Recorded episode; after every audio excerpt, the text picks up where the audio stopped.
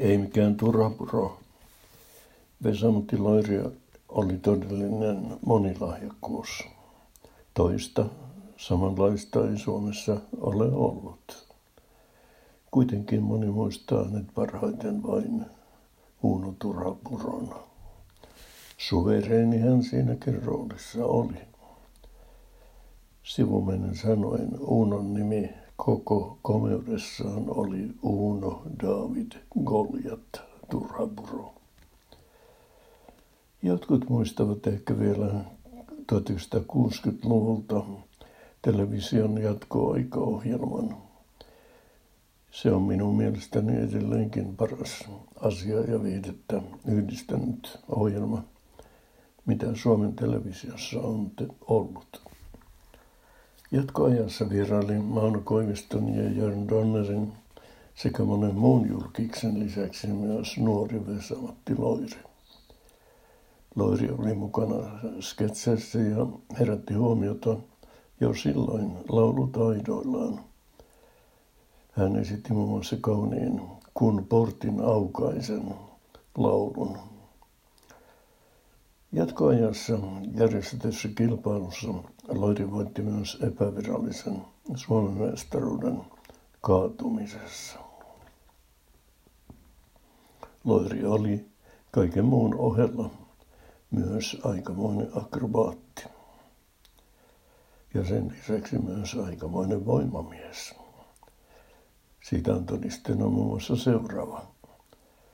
Jokainen Tivolissa käynyt muistaa, että sen vakiokalustoa oli iskuvoimaa mittaava nyrkkeilypallo.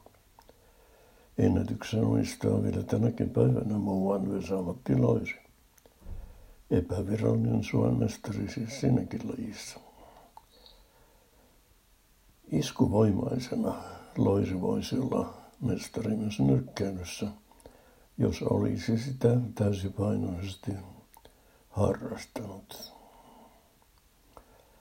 Hän osallistui nimittäin lähes kylmiltään kolmeen 75-kiloisten otteluun ja voitti niistä kaksi. Loiri haastoi otteluun jopa itsensä olympiapronssia voittaneen Pertti Purhosen.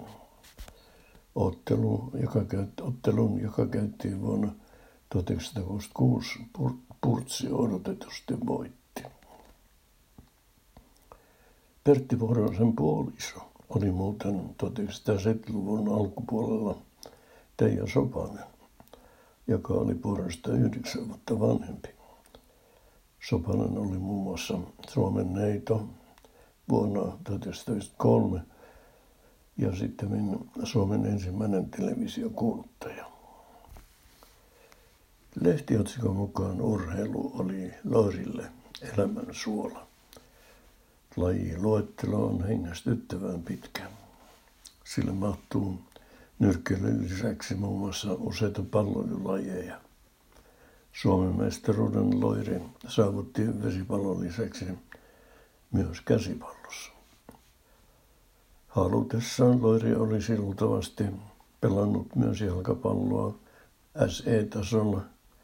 Erässä elämänvaiheessa Loiri joutui kuitenkin tekemään vaikean valinnan futiksen ja teatterikoulun välillä. Teatteri voitti. Loiri harrasti aktiivisesti myös golfia ja biljardia. Biljardissa hän oli keskitasoa, mutta veti aina katsomon täyteen. Kun Loiri valitsi teatterin futiksen sijasta, se oli tietysti voitto Suomen näyttämän taiteelle ja musiikkielämälle. Loirin poismenon jälkeen häntä on sanottu suureksi suomalaiseksi, jollainen, jollainen hän olikin. Valtiollisia hautajaisia hän ei kuitenkaan saanut. Ne olisivat olleet sopiva kunnianosoitus paitsi Loirille, myös saman tien monelle muulle taiteilijalle, joista on sanottu kauneimmat sanat vasta heidän kuoltua.